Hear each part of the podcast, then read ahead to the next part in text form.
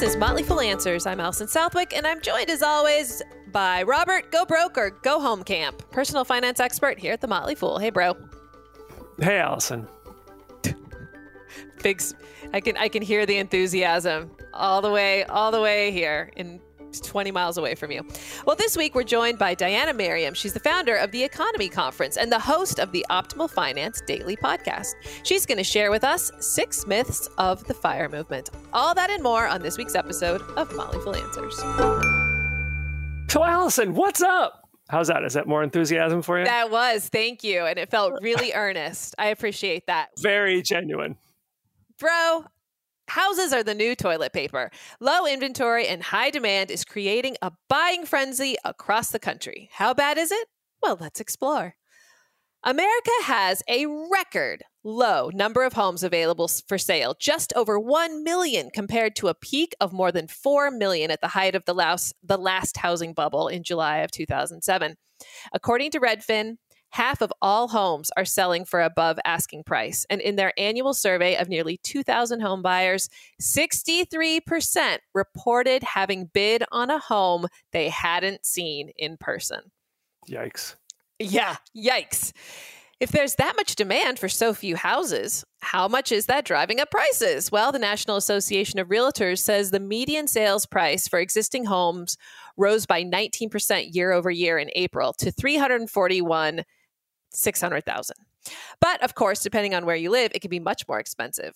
In Austin, Texas, a perennial favorite on all of the hottest places to live lists, the median listing price has risen 40% in one year to $520,000. So, who's to blame? Well, there's plenty of blame to go around if you read the headlines, which I did. A lot of them. So, let's go. Here come the numbers. Let's blame low inventory. According to Realtor.com, housing inventory declined 39.6% on a national level in 2020, making 2020 the lowest housing inventory year on record. According to Jefferies, the financial research group, the housing shortage now stands at 2.5 million homes. One reason for the low inventory is that builders arguably haven't been producing enough homes since the Great Recession. New construction then stalled during the pandemic, and even though we're emerging from the pandemic, US home construction fell by 9.5% in April, with the blame for that going toward rising costs of lumber, which is up something like 300%. I'm about to go chop down the trees in my yard just to make some quick cash. Money does go on trees. That seems like the lowest hanging fruit of jokes yes. there. Oh, no, that was good. So many tree puns in such a short amount of time. All right. the price of lumber alone has added almost $36,000 to the price of an average single family home. That's according to the National Association of Home Builders. Another reason for low inventory, says our friends over at Million Acres, is that current homeowners are a little uncertain on what to do. Yes, they could sell, but would they be able to afford anything better? So they're just sitting tight. And a third reason experts point to low inventory is because of COVID assistance programs like mortgage loan forbearance that have helped prevent people from getting foreclosed on and evicted. Hey, let's blame interest rates. I swear, it has been over a decade of people saying interest rates won't get any lower. But here we are.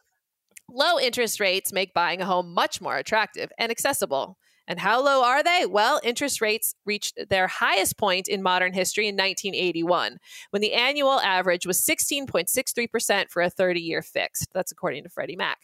Now the average is closer to 3.5%.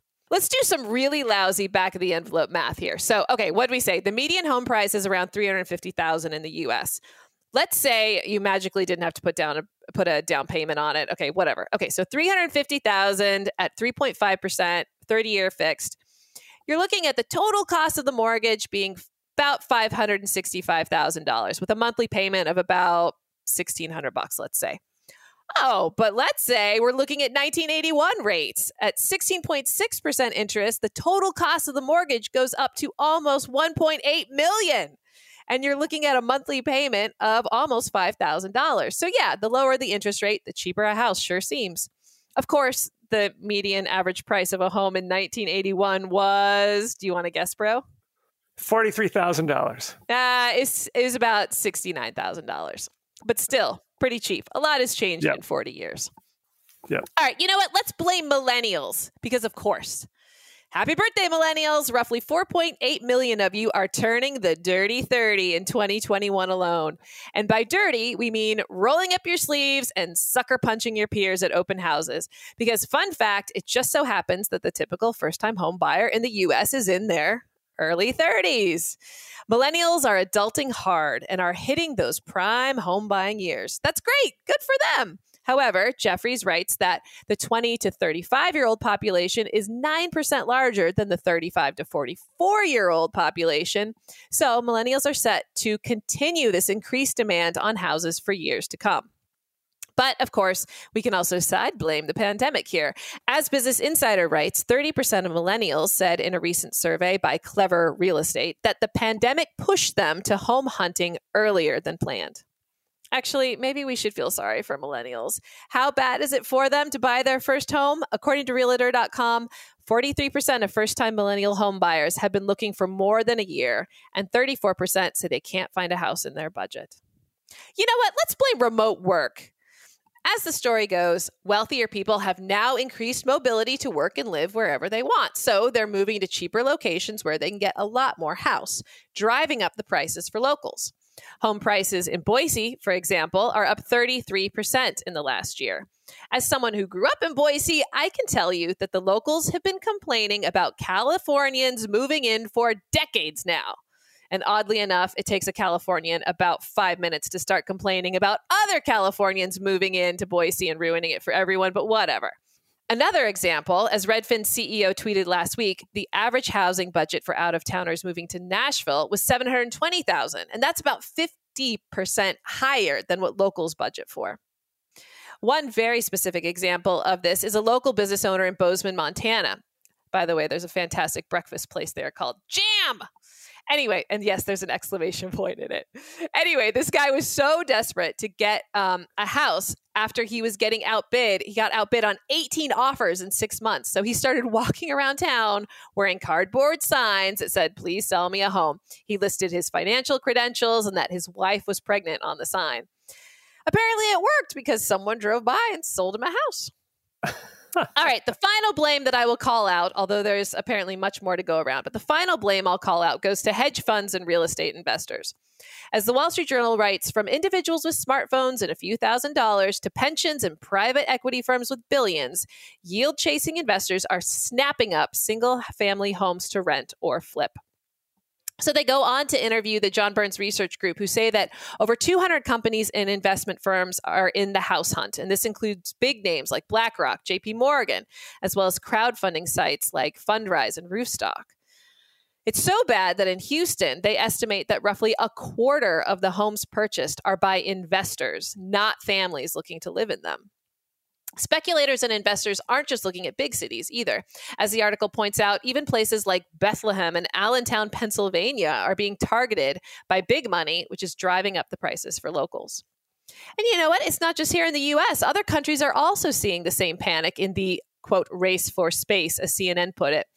They went on to quote Henry Pryor, a UK buying agent. here we go, bro. It's been a while since I've done this, so Enjoy this. Are we going to get an Allison accent? Here you go.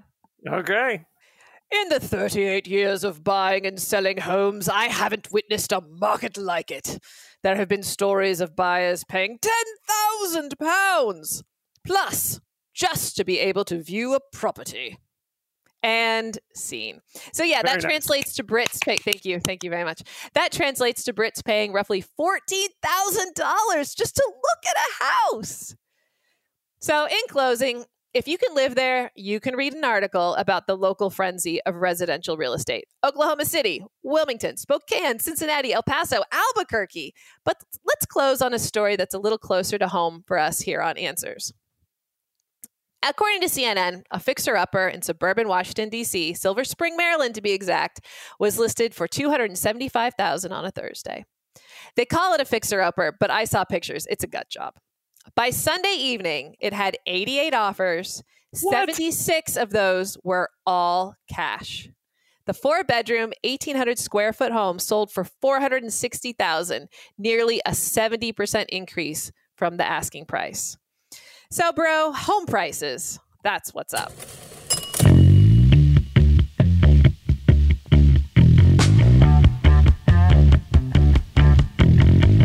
Retire at some point in your 60s, studies show that you should probably be saving 15% or so of your income over the course of your career.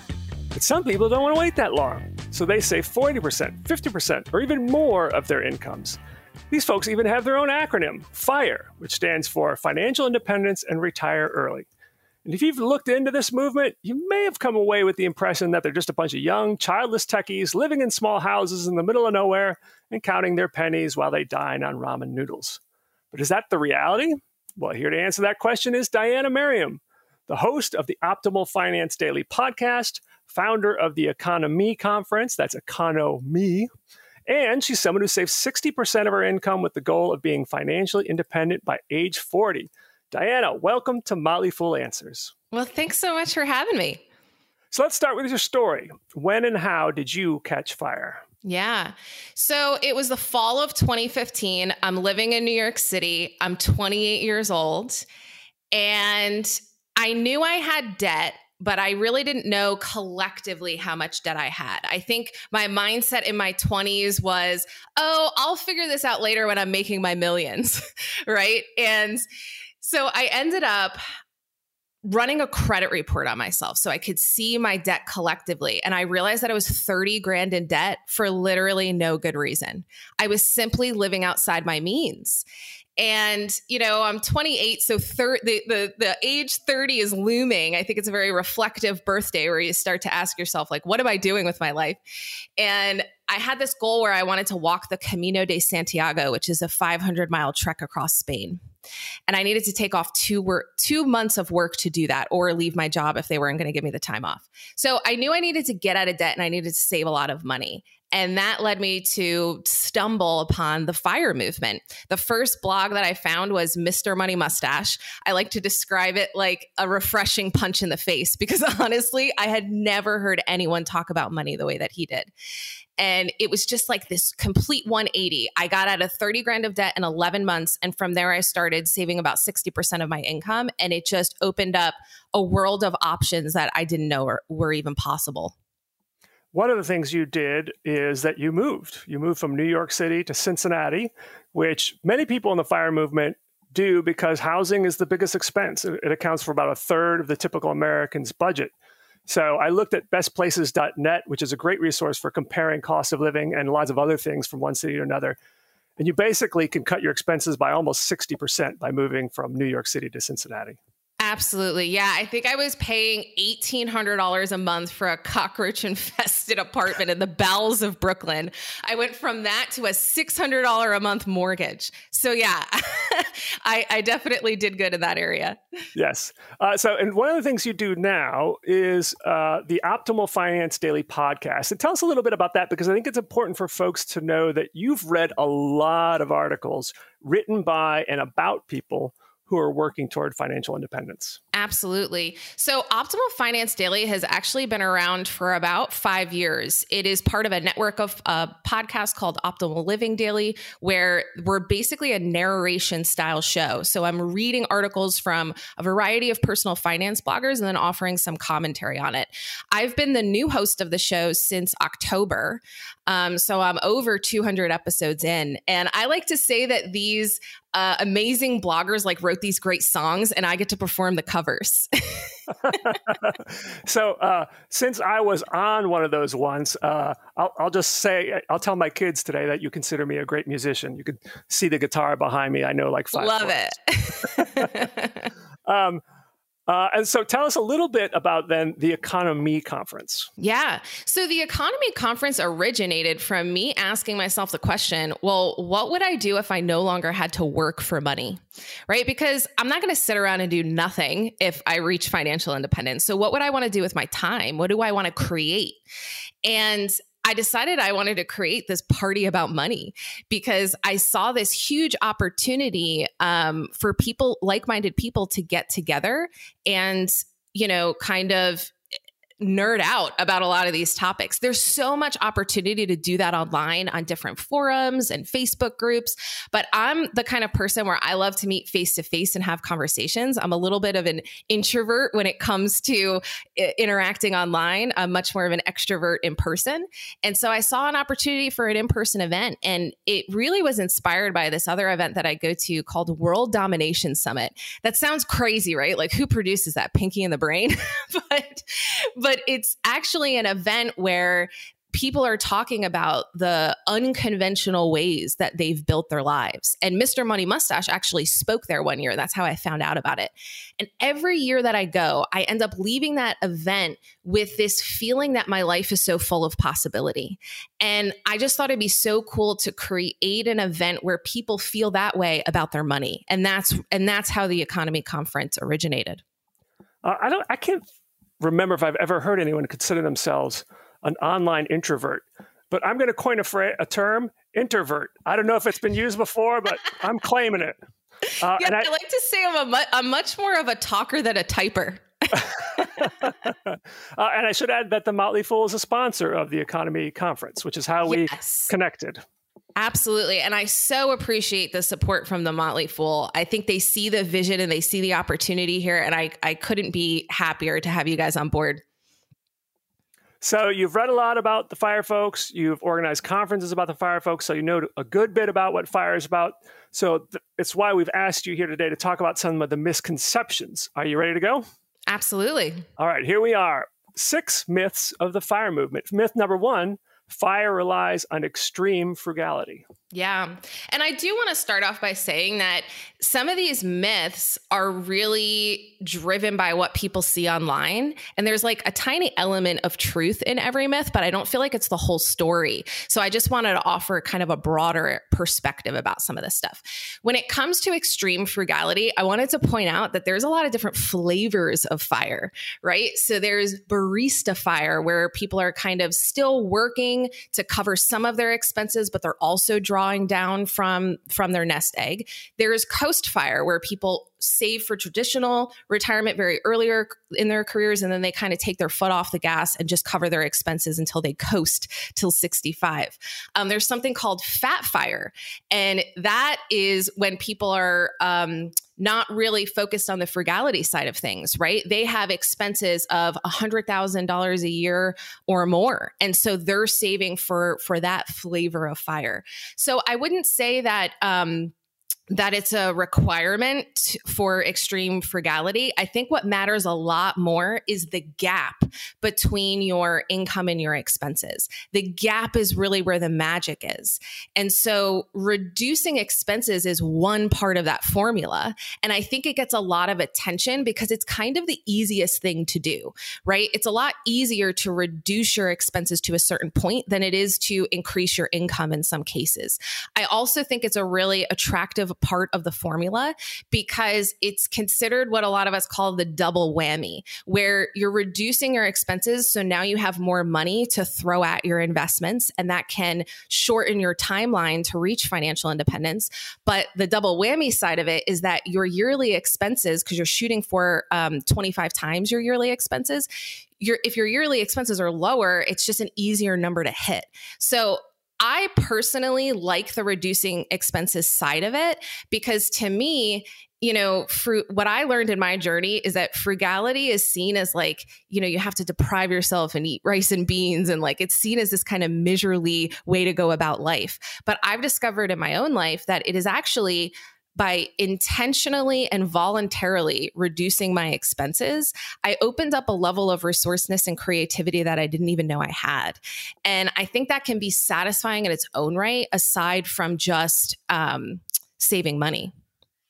That 25 times, by the way, is the mathematical reciprocal of the 4% rule, which we've talked Correct. about in this show before. Yep. And there's some debate about whether that's appropriate nowadays in, in, a low interest rate environment, but just to explain a little bit where that guideline comes from. Um, and it's also important to know that these people are all doing this before you get Social Security, whereas if you wait until your 60s, you probably only need 12 or so times your income, which is something else we've talked about the show. Just, just make that clear for everyone. Um, it is interesting, though, that the part about being resourceful and creativity, because I have found this as well, like once you start to get on this kick where you're going to try to save money, it kind of gets the juices flowing. And it's kind of like small victories every day when you find a way to get the same thing, but you spent less for it. Absolutely. And in some in some instances it could be even far superior than the easy, you know, swiping of a credit card. So I'll give you a quick example. When I was getting out of that 30 grand of debt in 11 months, I didn't want to buy any clothing. Obviously, I still have clothing needs. And what I ended up doing is I started hosting these clothing exchanges with my friends. So we'd all clear out our closets, we'd come to my apartment for an afternoon of music and mimosas and we'd all try on each other's clothes and I walked away from those experiences with a closet full of more fashionable clothes than I would have bought on my own, thanks to my fashionable friends. Right. And so that was not only saving money, but I actually looked at it as, um, a far superior way to get that clothing need met because it was a lot more fun and I got to have the benefit of human connection and just being really resourceful with my time. All right, let's go on to myth number two. Fire is impossible if you have kids. Yeah, and I think that that's a common common uh, thing that I hear from people because I have been blessed with no children. So a lot of times when I tell people that I'm pursuing fire, they're like, "Oh yeah, well you can do that because you don't have kids." But I actually think that I am the exception and not the rule within the fire movement. Most people that I know in the fire movement are actually pursuing it because of either the desire to have kids or the desire to spend more time with the kids that they have. So I actually think it's a, one of the key motivators for why people want to pursue fire. Um, and I look at you know the decision to have children is just like any other lifestyle decision of like you know if you're going to buy a house or where you're going to live or if you're going to travel or if you're going to start a business all of these things cost money. And i don't think that the pursuit of fire is about not spending any money and therefore not having kids. I think it's aligning your money with your values and really uh, having priorities there of, of what's really important to you. And so i find that I'm an exception in the fire movement. There the reason why I think that this is a misconception is because the people that are raising their kids are not blogging about it for the most part. They're busy with their families. They're they have no time as much. Yeah, so they don't get as much attention online as as some of like the big bloggers within the fire movement, but they absolutely exist. I often say that many of the principles of the fire movement can be used by people with all kinds of financial goals, right? So, for example, wait, maybe you are uh, you know, married, you have kids, and your goal is not to retire early, but your goal is to have one of the parents stay home with the kids. And you can use all these same principles to build up those savings so that you can afford to do that. Absolutely. Yeah, there's so many different ways to pursue fire. I think the only thing that we all agree on is is like live below your means right? You could you could save 10% of your income you can save 60% of your income but it's like the basis of personal finance. It's not unique to the fire movement. Let's move on to myth number three. Fire is only for people with high incomes. Mm, yeah and i again m- grain of truth here, right? Um, I think it's a lot easier to increase that gap between your income and, and, your expenses if you're high income. And again, a lot of the most popular bloggers in this movement are high income. So that's the example that we see a lot of the time. In you know, I, will give you a few examples from the EconoMe Conference. Three of our speakers reached financial independence never making six figures. I've met so many people in the fire movement that fit that mold where they're not incredibly high earners, but they focused on side hustles. They focused on decreasing their expenses. Um, it's it's really like the key money management of increasing that gap between your income and your expenses and investing the difference that um, that I think is the true driver of of the pursuit of fire. And even in one example, um, so we've got Lynn Frere was a speaker who she had a brain tumor at 28 that completely wiped out all of her money. And this was before um, there were like out of pocket maxes on health insurance. And so it completely wiped her out, but she rebuilt it over the course of 10 years and still retired before 40 at, with two children. Same thing with Jillian Johnsrud was a speaker um, at the EconoMe Conference. She reached financial independence by in her early 30s with like six kids you know so wow. it absolutely and again never a- approaching six figures so i do think that there's pressure to really focus on the expense side of things when you're not a high earner but the point is that it's not impossible One of the biggest expenses for anyone, particularly someone with a family, is going to be healthcare. In this country, healthcare is very closely tied to your job. So let's move on to the next myth uh, healthcare expenses can undermine your goals to retire early.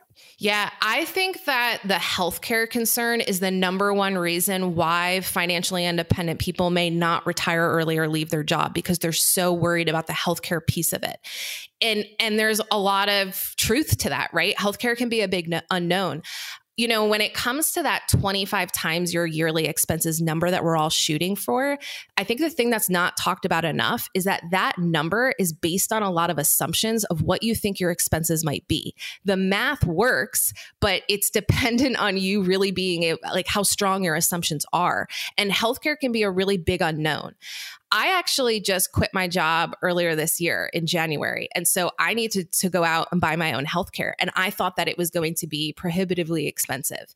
It actually wasn't. I went on to healthcare.gov and I'm paying 285 a month for my healthcare. Now that's based on the fact that I live in Ohio and that I was willing to take on a high deductible um, and high out of pocket max plan because I have a, a, strong amount of money in my HSA. So that led me to make that decision. Um, but I think that a lot of people that I hear when they actually take the time to look, just go run some numbers of what are what is available to you today. It might actually not be as bad as you think. There's also another resource called FiHealthcare.com that's actually run by Lynn Frere, who I talked about earlier, um, and she, you know, comes from the medical community. She was an RN for many years, and so she did a ton of research for her own family when she decided to leave her job at 39, and so she compiled a database that um, is constantly being updated by the community of all the options that you have for healthcare. I would encourage people to take a look at that and run some numbers and see if it's really as bad as you think. Uh, on the show, we've talked a lot about the connection between health and wealth. Wealthier people tend to be healthier, but also healthier people tend to be wealthier. So, certainly, one thing you do is just try to maintain your health. Mm-hmm. I've noticed that's a little bit in the, in the fire movement. People giving up cars to ride bikes, for example, because it's another way to stay healthy. Absolutely. Yeah. And I think that one of the things that's not talked about enough, because we're so concerned about health insurance, but what if something happens and you get a big medical bill? Medical billing fraud is an $80 billion problem that I don't see a lot of people talking about in the fire movement. And actually, one of our speakers um, this coming November at the Next EconoMe Conference, that's what she specializes in. She helps people be better consumers of healthcare. And she helps you analyze your medical bills to make sure that they're there aren't mistakes on them. And she trains you kind of how to ask the right questions and negotiate. Um, so i think that we can tackle this problem from multiple angles. First where you get the health insurance and then also what do you do when you get the big bill? Yeah, I was reading her profile, and if I remember it correctly, I think uh, she claims that as many as nine out of 10 bills have some sort of error involved, if not outright fraud. Absolutely. Yeah. Her name's Angel Solucci. And I actually did a webinar with her. So if you go to the EconoMe um, Conference YouTube channel, you can check out one of the most recent videos. And she talks about this issue of medical billing fraud. Let's move on to myth number five society will collapse if all the young folks stop working. Oh, this made me laugh when I saw this on your list. Um, what I would say to this is I don't necessarily think that reaching financial independence means that you just check out from the workforce. I think it means that you approach work differently. Most people that I know that retire early are actually retiring from the requirement to work a nine to five. They're typically still working in some capacity because we've got to do something with our time. Even if you retire at 65, a lot of people will continue on passion projects and, and hobby type work because you got to fill your time time somehow. Um, so I also when I when I first read this statement, I thought, well, what happens if we all start, you know, eating really healthy and not eating processed foods and working out on our own? Like the whole fitness industry would collapse and and the whole like processed food industry would collapse, right? Is that necessarily a bad thing? We live in a very consumerist culture. I think if that dynamic shifts over time, we adapt over time. And, you know, I, I, I just can't honestly see that happening you know, everything collapsing because people are retiring early. I also think that this movement is extremely niche. Most people that I talk to are very dismissive of it, right? I think it's a pretty for someone to to pursue this, I think it's just a different mentality than most people are going going to have. So I don't see it as a huge risk. when I've seen these types of criticisms, I'll say, first of all, they often come from older folks, and there might be a little bit of resentment. Like secretly in the back of their mind, they're like, dang, I wish I knew about the fire movement when I was young. I would have done that too. Um, and I think there also is this misconception that fire means never working and being lazy. But as you point out, uh, most people are doing something else. They're just doing something that they enjoy. And it's also like to get your expenses, like to save half of your income, that's a lot of work. It's yeah. not easy at all. So I, I, whenever someone I see someone say, you know, the fire movement is full of lazy people, I'm like, you don't know what it takes to save right. 50% of your income and figure out everything you need to do to be able to be financially independent by your 40s or so. Yeah, and I honestly if if everyone was in a financial position where they didn't technically have to work, I think it would put pressure on employees to make the work more attractive with flexible hours. And, you know, a lot of people in the fire movement are really going for autonomy over their time and they want to have flexibility in their work that they can't have with a typical 9 to 5. So I think those those opportunities and we're even seeing it with the pandemic and remote work. You know, that's becoming much more of a norm and I think we'll be seeing those kind of shifts if the the fire movement kind of takes off and everyone decides that they want to you know reach financial independence very early it would put pressure on seeing some of these changes let's move on to our last myth myth number six Fire is only for young people. Yeah. And honestly, I thought this too when I first got into this. I thought that it was most appealing to young people. And what really surprised me about the EconoMe Conference is that 20% of our audience is over 50. And when I thought about it more and I started talking to, you know, some of the attendees and the attendees over 50, I would say were the most enthusiastic ones. And what I see the reason for that is if you didn't start saving for retirement until your 40s and 50s, you actually have a, a need for aggressiveness. And and fire typically is pretty aggressive in a savings rate and that's exactly what you need so it, it, makes a lot of sense for me like whether you're young or old if you're looking to shorten your time frame fire is going to appeal to you yeah, I've, we made this point last week in our uh, episode on rescuing your, your retirement, and that you know if you have reached your 50s and you're behind, one thing to do is to pay attention to the fire movement because it's just full of tips of ways to cut your expenses and boost your savings. Uh, yeah. And if and if you read uh, some articles about the fire movement, including from Mr. Money Mustache, you'll see um, guidelines essentially like how long you're going to have to work depending on your savings rate. And so I'll just read a couple of, uh, of back of the envelope uh, estimates come that came from Mr. Money Mustache. If you save 10% of your income, you're going to have to work about 50 years. If you could boost it to 30%, you could you only have to work 30 years. Uh, you can boost it to 50%, you only have to work 17 years. So you really it really does show that it may not be too late for some people if they're behind, if they can really ramp up their savings. Absolutely. There's a great blog called Started at 50, and it's about a couple who were bankrupt at 50 years old and they retired at 60 based on what they learned from the fire movement. So, if anyone's in that situation, I recommend heading over to that blog because it's really inspiring. Well, that's great. Those are the six myths. Diania, Diania, tell us where people can go to learn more about the EconoMe Conference. Sure. So if you go to economeconference.com, and that's economy with an M-E, not an M-Y. A little obnoxious, but if you take a look at the spelling of my first name, you can see that I really appreciate misspelled words. Uh, so economeconference.com, there you can read about all the speakers. You can head over to our YouTube channel to check out all the uh, speaker videos from last year, learn about the event, and ticket, tickets are on sale now. The event is happening at the University of Cincinnati um, on November 13th and 14th of this year.